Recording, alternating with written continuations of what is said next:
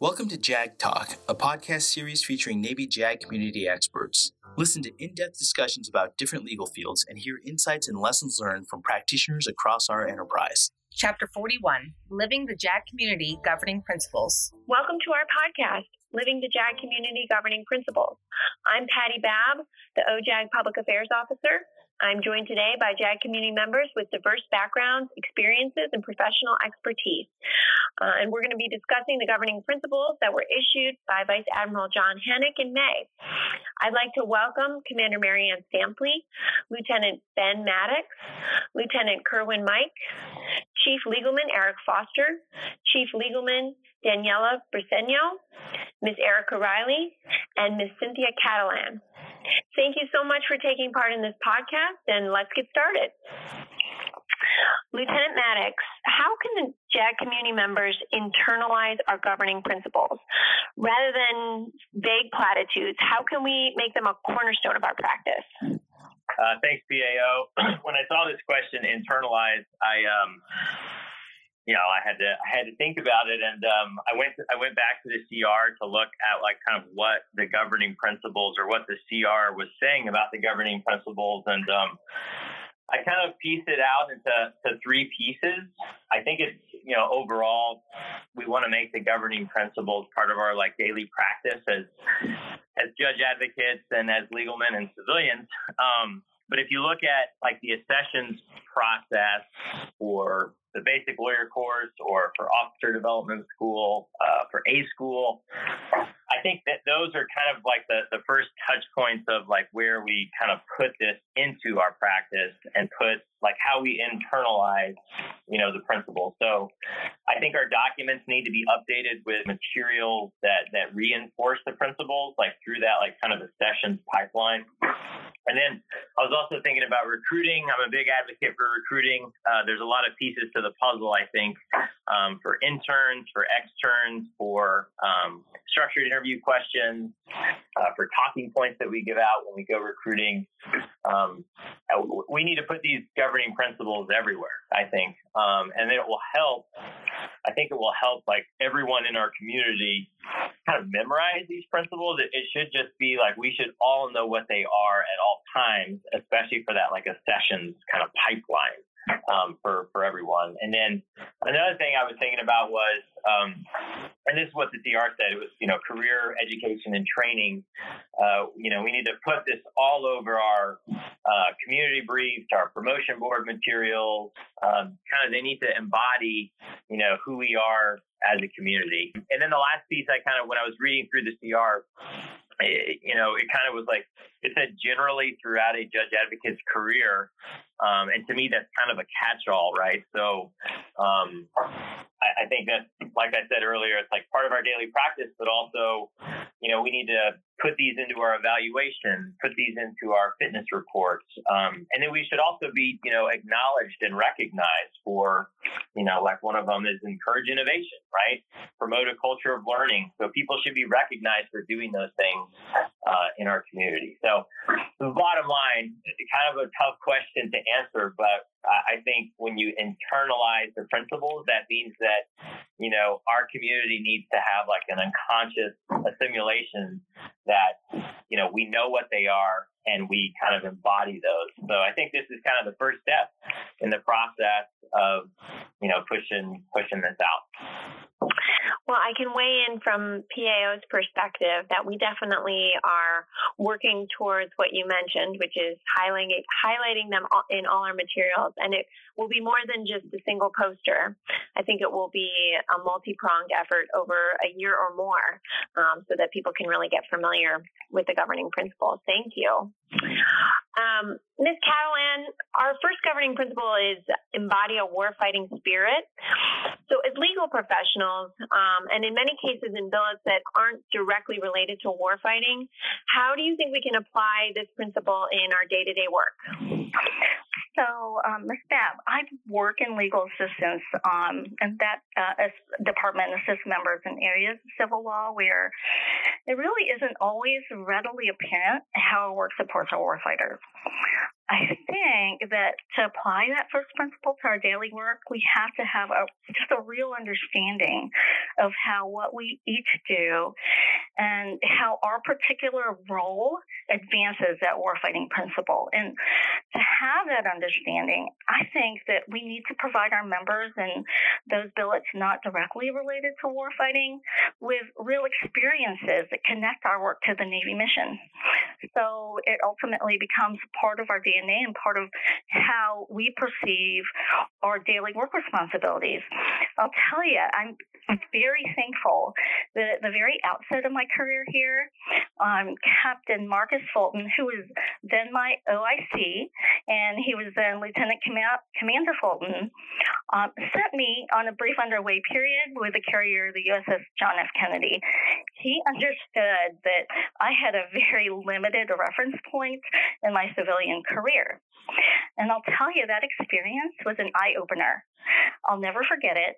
And it allowed me to have some understanding of the focus required um, by each individual service member um, necessary to advance that mission. And I really do think that we should offer those type of opportunities um, to allow individuals, especially individuals like me, who was truly a civilian, who came from the civilian world, uh, a real understanding of what our warfighters do.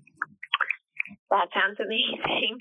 I'm quite jealous of that experience. Um, it was awesome. I can imagine it was eye opening.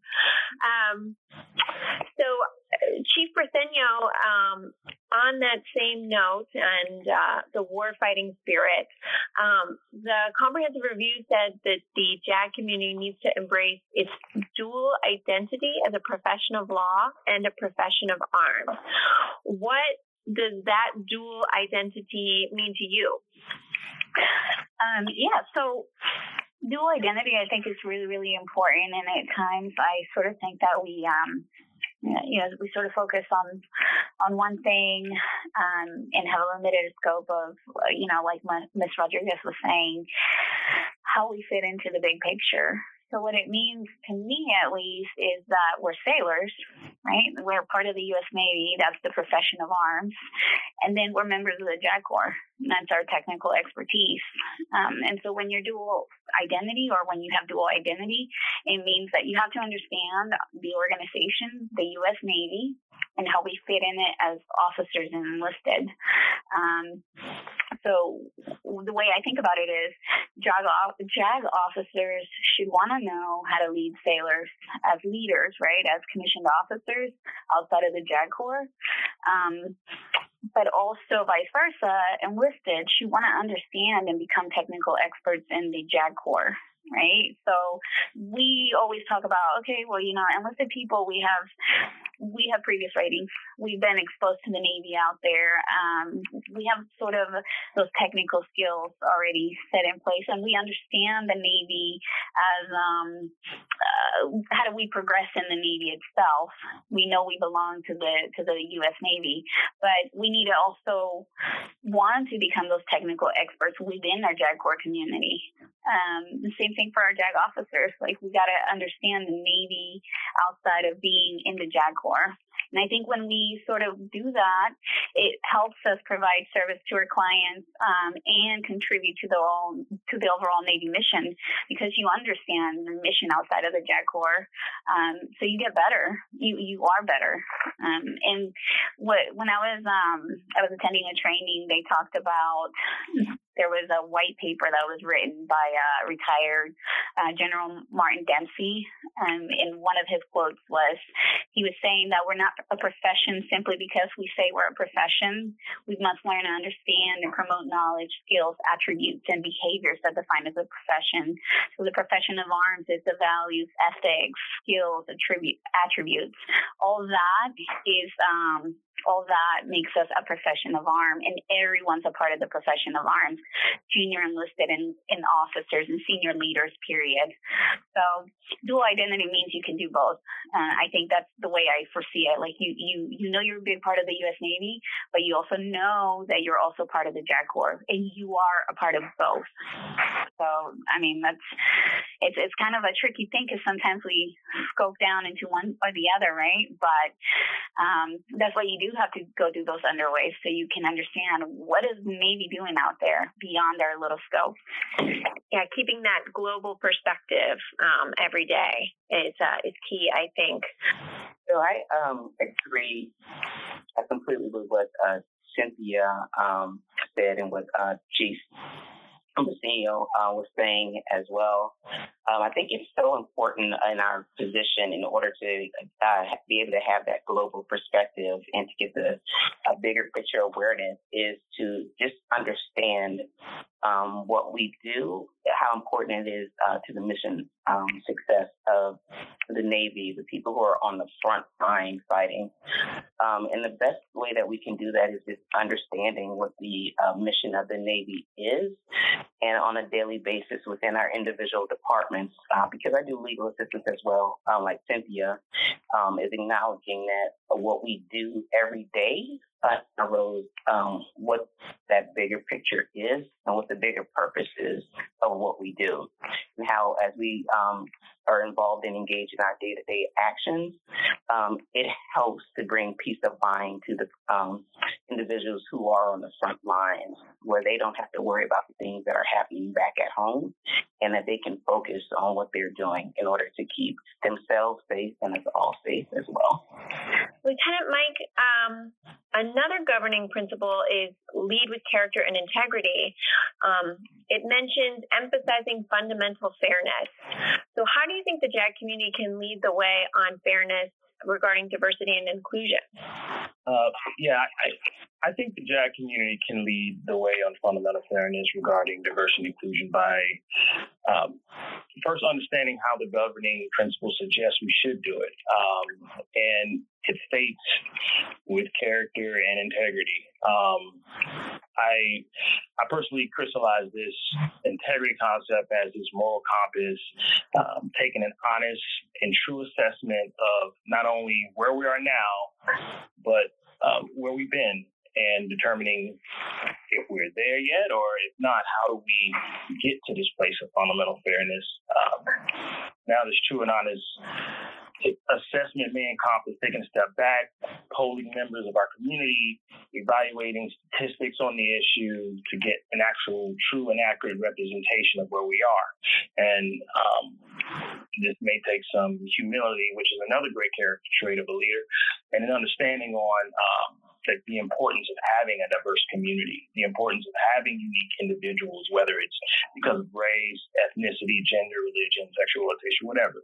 Like understanding the importance of uh, the JAG Corps being a macro, microcosm society, and that, um, and I think that generally helps us as a whole in being a better organization. But um, lastly, I, I, think that this important aspect of the fundamental fairness concept is the inclusivity part. Like there is a behavior aspect to this inclusion word because it requires action, um, a deliberate effort to create this environment where everyone is respected, empowered, contribute equally, um, supported with you know access to the same resources and opportunities regardless of this of their diverse backgrounds and individual demographics. So I think the JAG community can not only lead the Navy with demonstrating what fundamental fairness is, but I, I believe at some level uh, we may be expected to as being the legal community. And um, quite honestly, uh, I think we should. Chief, how have recent events in the news affected you as a service member um, and as a legal practitioner? How do you think we as a JAG community can, can learn from those events? Well, I think um, it's the country's going through a lot of challenging times, and it's really difficult to sit back and sort of watch. And I'm sure that it's a feeling that a lot of people are doing is just watching and observing this on TV. And sometimes, especially right now for service members, where we have to sort of monitor ourselves and some, some sometimes like keep those comments or thoughts to ourselves. You know, there's policies in place for certain things. Um, it's really difficult, right? And for me as a chief, I worry from different perspectives, right? And I worry about well, what are my sailors feeling? You know, what are they going? What they're watching this on television every single day. Like, what are they thinking? Um, and it's kind of like, well, how how do I show that the empathy? How can I listen? Those are some of my thoughts that are going through my head. Um, how how do I provide comfort and actual, true, genuine solidarity? How, how can I be there? And then there's the other part of how do I cultivate that environment of inclusiveness. Am i am i doing the right things you know? Um, and how am i learning about biases and racial injustices? And how can i be a support system for those who are actually facing it? I think about all those all at once all the time and it's been an ongoing thing and i don't i don't know if everybody else feels the same way um, in the group but the one time that i remember like this seeing it from this perspective of how is everyone else viewing as their chief was uh, i remember there was um, a student that once sort of was waiting for me to say something and um I kind of, I did. You know, you have to. You have to say, hey, what, how are you feeling? What's going on? And it was sort of a sigh of relief, I believe, on their end that someone would actually talk to them about it because I think at some point they feel like ah, I can't talk about this openly sometimes, or if I talk about this, um, my feelings on what's going on out there, the civil unrest, the injustices, am I going to sort of get in trouble by talking about it? So it's a conversation that I truly need, think that needs to be had. I think in not just the JAG Corps, obviously in the Navy, and it's happening, right? But I think that we need to be transparent we need to address it head on and sort of ask those difficult questions or at least try to understand what's going on within our own organization. Do we have are we are we educating ourselves? Uh, do we understand that diversity is important not only for our community but for the US Navy as well? And are we you know are we are we biased in many ways? And how, how do we educate ourselves to sort of confront that Commander Stampfli, uh, I wanted to ask you uh, another governing principle is embrace accountability. And in recent years, some high profile cases have diminished public trust in the JAG community. Um, how can we learn lessons from the past and, and earn back some of that trust? Yeah, it's um, I, I'm sort of speechless. I'm listening to everybody's answers and and the conversation that's happening, and um, it, it every it's just really inspiring. And I think that um, it sort of tracks with um, a book I was recently reading. A mentor of mine recommended this book probably 18 months ago, and I didn't bother to read it, or I didn't prioritize reading it until recently, because um, part of part of what I've been trying to focus on through this pandemic and and a lot of uncertainty and a lot of change um, has been to maintain some sort of routine and to do um, you know, to just have better boundaries between um, different places and different times of my day and things like that. So one of those things I've been doing has been doing a lot more reading. Um, and so 18 months ago, one of my mentors recommended um, a book that I think gets to the heart of the question that you're asking, and it is pretty much how does an organization or an individual build trust, regardless of whatever perceived reason for losing it.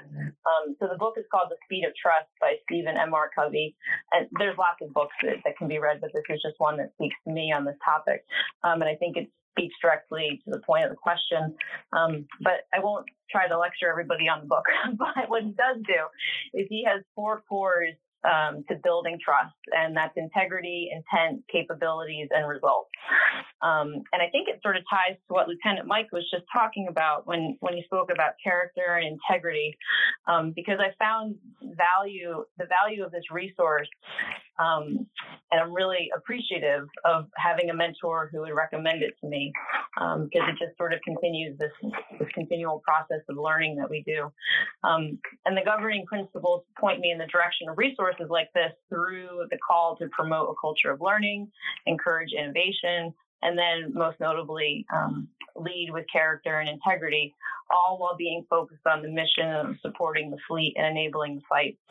Because after all, we are an organization of researchers and problem solvers, and uh, we build trust every day by living into our integrity, by demonstrating our positive intent, um, by honing our capabilities, and then producing results. Um, and so I think, I think just like you said in the very first answer, um, that or the very first question, um, that that these governing principles actually, when we when we bring them fully into our, our processes, whether it's through accessions, recruiting, and especially just day to day decision making. Um, I think that they they'll they'll get us in the in uh, into directions of, of building trust and the speed of trust and all of those pieces of it. Thank you. Good book recommendation. I'm trying to read a little bit more as well, uh, with varying degrees of success, but I'm going to have to add that to my list. Never forget ebooks. They are great.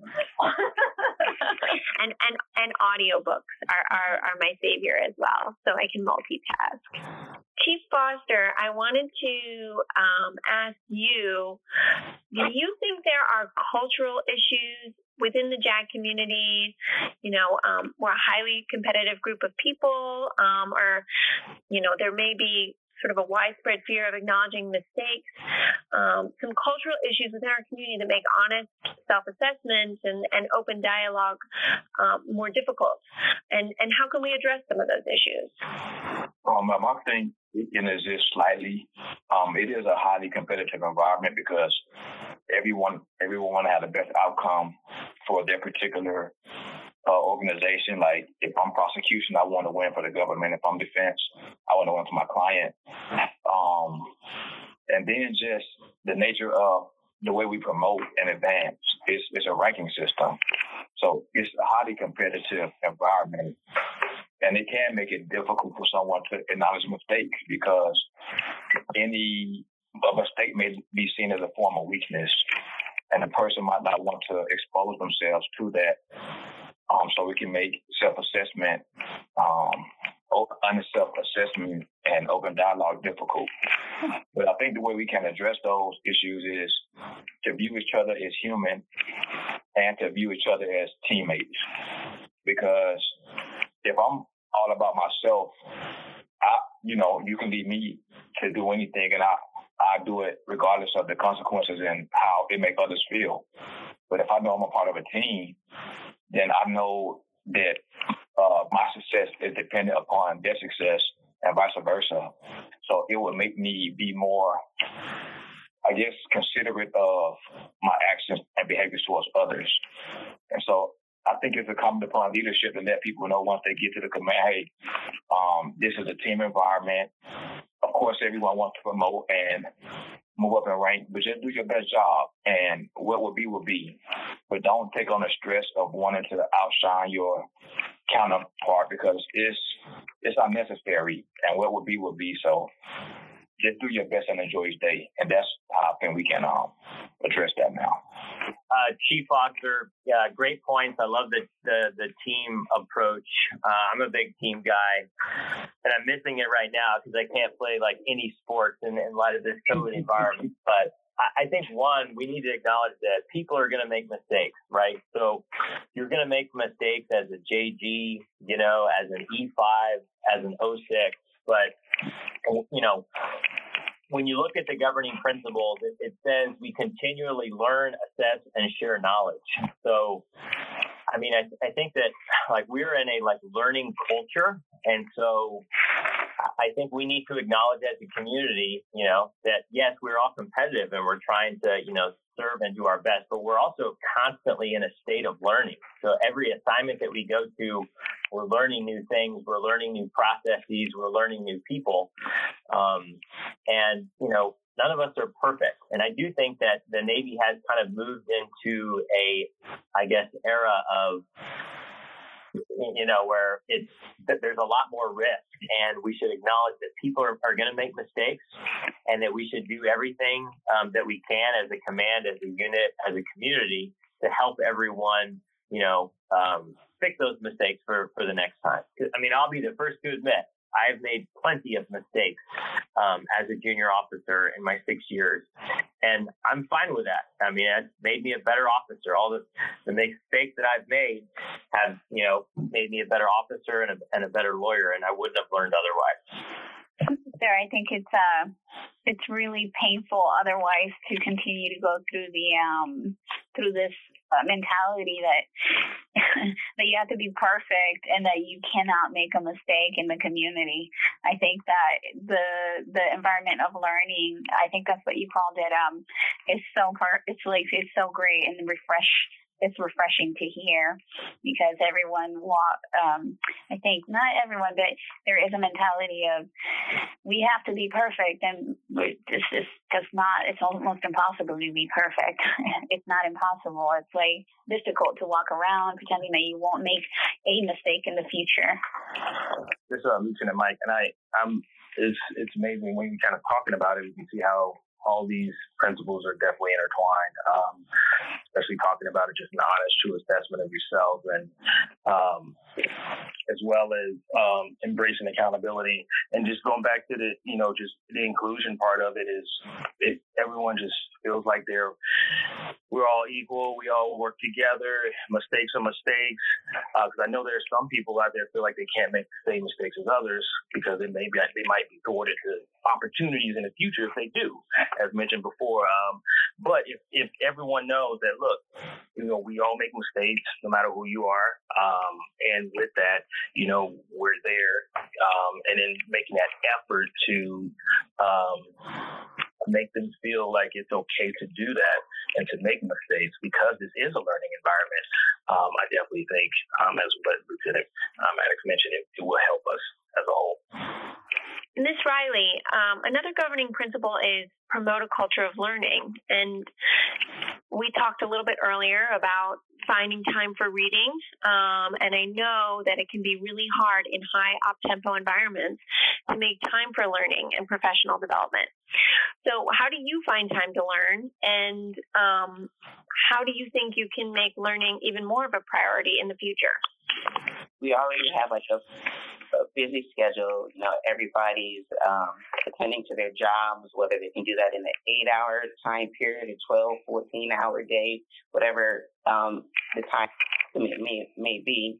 Uh, it's how, on top of all that, do we continue to learn, to grow, and find uh, courses or training opportunities uh, so that we can continue to develop our professional skills? Uh, for me, I've, I've, definitely been very fortunate. Um, I've been with the Department of Navy for about four years now. Um, in the position that I sit in, um, my organization um, has, has provided uh, multiple day trainings uh, in order to uh, keep myself and others up to date on our professional skills. Um, in addition to the ones that they've been able to provide for us, um, I've been able to uh, seek out and find other training sources.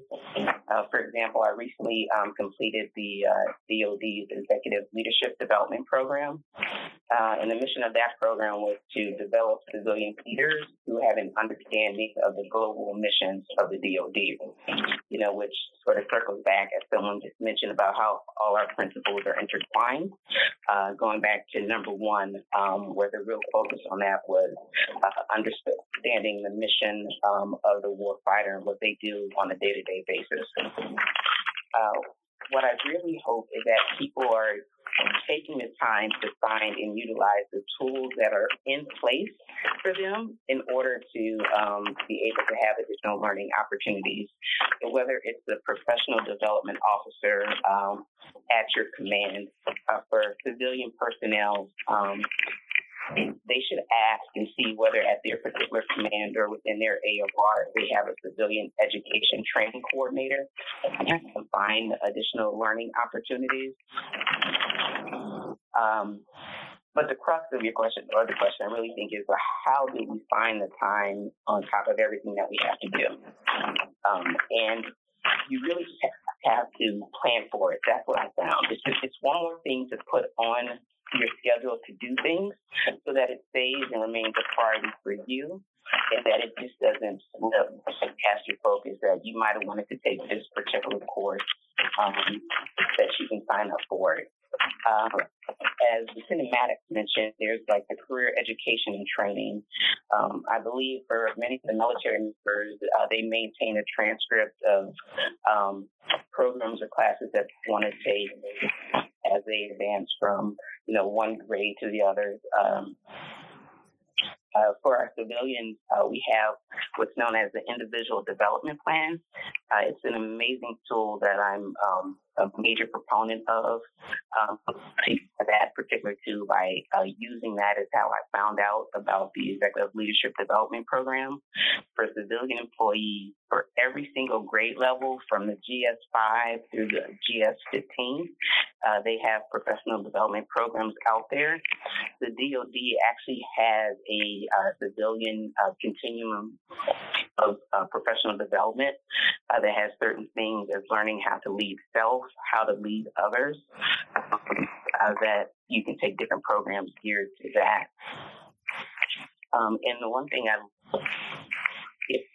uh, talk about a little bit about the IDP is that what you often see is that I, I will, excuse me, uh, people mention that, you know, I would love to take this course, but either um, because the mission um, priorities of the department, I can't get away right now. But if you use your IDP, it, uh, it's a tool meant for you and your supervisor to sit down. It allows for you to plan, and the items that you can put on your on your IDP, there could be things that are essential to your um, job functions, or just other professional um, development opportunities that you'd want to take, uh, develop yourself, your leadership, management um, traits, if that's what you're interested in. Um, all of this is supported by the um, Department of the Navy and the Department of Defense, um, and it allows you and your particular command to be able to plan out and prepare for you to uh, be able to have the time to go to these courses while they can also prioritize their mission uh, focus as well. Um, and so that's what I would, uh, that's how I've managed um, to continue to um, invest in learning opportunities. Uh, it's what I plan to continue to do in the future. Um, I would highly encourage um, people as well uh, to try to utilize the tools that are in place um, in order to be able to carve out some time where they can continue um, engage in learning opportunities. Uh, clearly, uh, this is something that's important um, for the Department of the Navy um, as it's one of our governing principles. So um, it's supported. Um, you just have to kind of invest a little bit more t- or little time into actually finding those opportunities.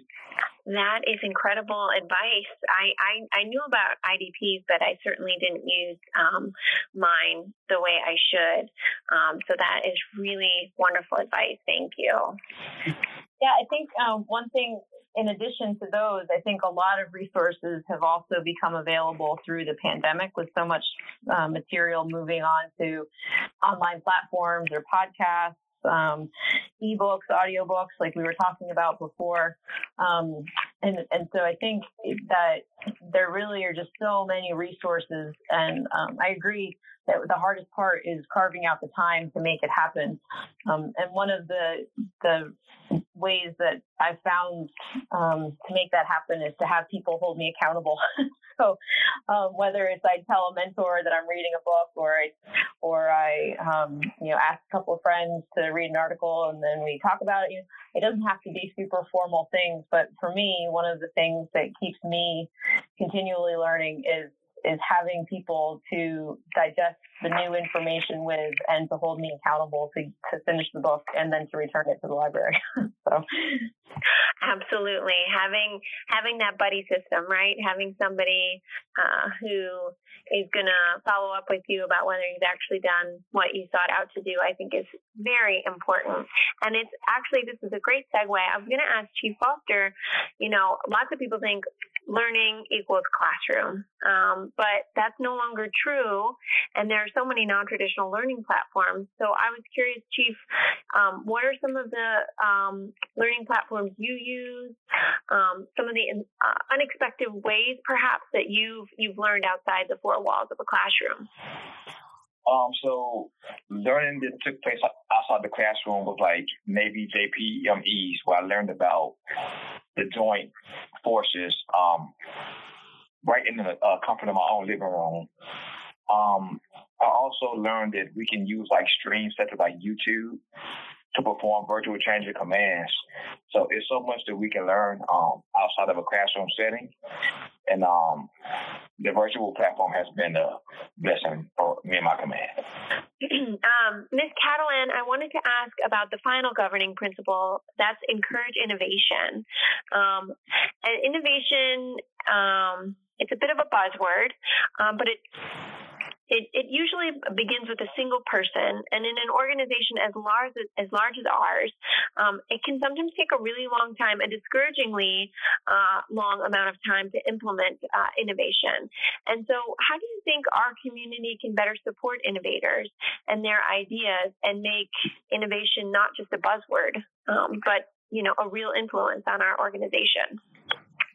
Well, I think there's a number of things that all of us can be doing. So, number one, I think that we need to make sure within our team that we all have a real vested interest in the success of our organization and our members don't become complacent or apathetic.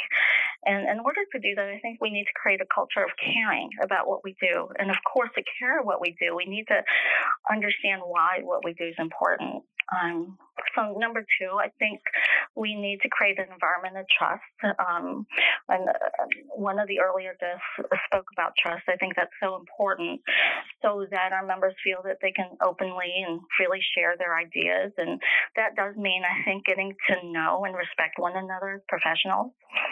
Um, number three, I think that we, and this is, a, I think, the hardest one for me, that we actually need the time to be creative and innovative. I mean, I might think of a good idea, but that might fly outside my brain because I have to get on to the next step. I have back to back to back obligations, and there's no real time um, that I have to develop any ideas that might come into my mind because we're constantly trying to meet deadlines. Um, Number four, I think we need to understand that we're in a competition with nations that have adversarial interests to our own. So if you think about like the private sector, if we were a business organization, you know, business organizations fail because they're not constantly innovative. So we need to understand that we're in a competition. And I think, like a, an earlier guest said, all these governing principles sort of tie into one another. So that ties into the war fighting, that first principle that I had addressed. Um, number five, I think we need to award and recognize people who present um, those innovative ideas. And for awards, I'm not just talking about financial awards, but maybe time awards and just recognition. And lastly, I think that with any large organization, we need to just find a way to cut through the red tape and the bureaucracy associated with um, presenting, um, approving, and implementing the ideas. But we also need to understand that you know innovation doesn't have to be huge, right? It could be small within our work group. I think that is a great sort of six step prescription for us. Um, and I particularly agree with that last step you mentioned and cutting away at some of the bureaucracy. Um, Lieutenant Mike, during the COVID 19 pandemic, uh, necessity has led to innovation. And we've talked a little bit about this in the ways that we've um, tried to learn virtually and communicate in different ways. Um, do you think we're working better um, or smarter right now? And how do you think we can continue to improve in our uh, efficiency? Uh, yeah, I believe that. Um, I think that the COVID pandemic took um, the world by storm, including our Navy. We, um, I mean, we were catapulted into an era where we were forced to communicate on a level like never before. We had to think outside of the box.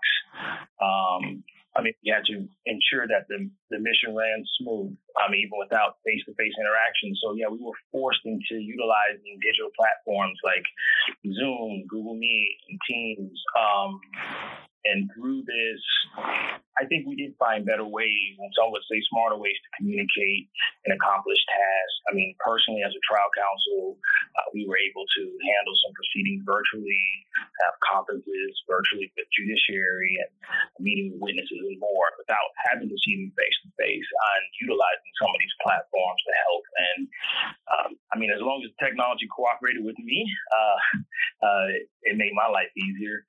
Um, but I think the issue with waiting until a pandemic requires uh, retroactive responses and that causes a rough start and stumbling at the beginning. So it was a lot of growing pains to get going. So, um, but right now, I think we're we're moving ahead, and we need to continue this improvement. We need to use our current circumstance as a, a catalyst to continue tracking forward, encourage changes, um, uh, recognize generational differences, and encourage people to open up and and and uh, give suggestions and ideas. Um, I saw a quote, I wrote it down that said that improvement is is evolutionary and innovation is revolutionary.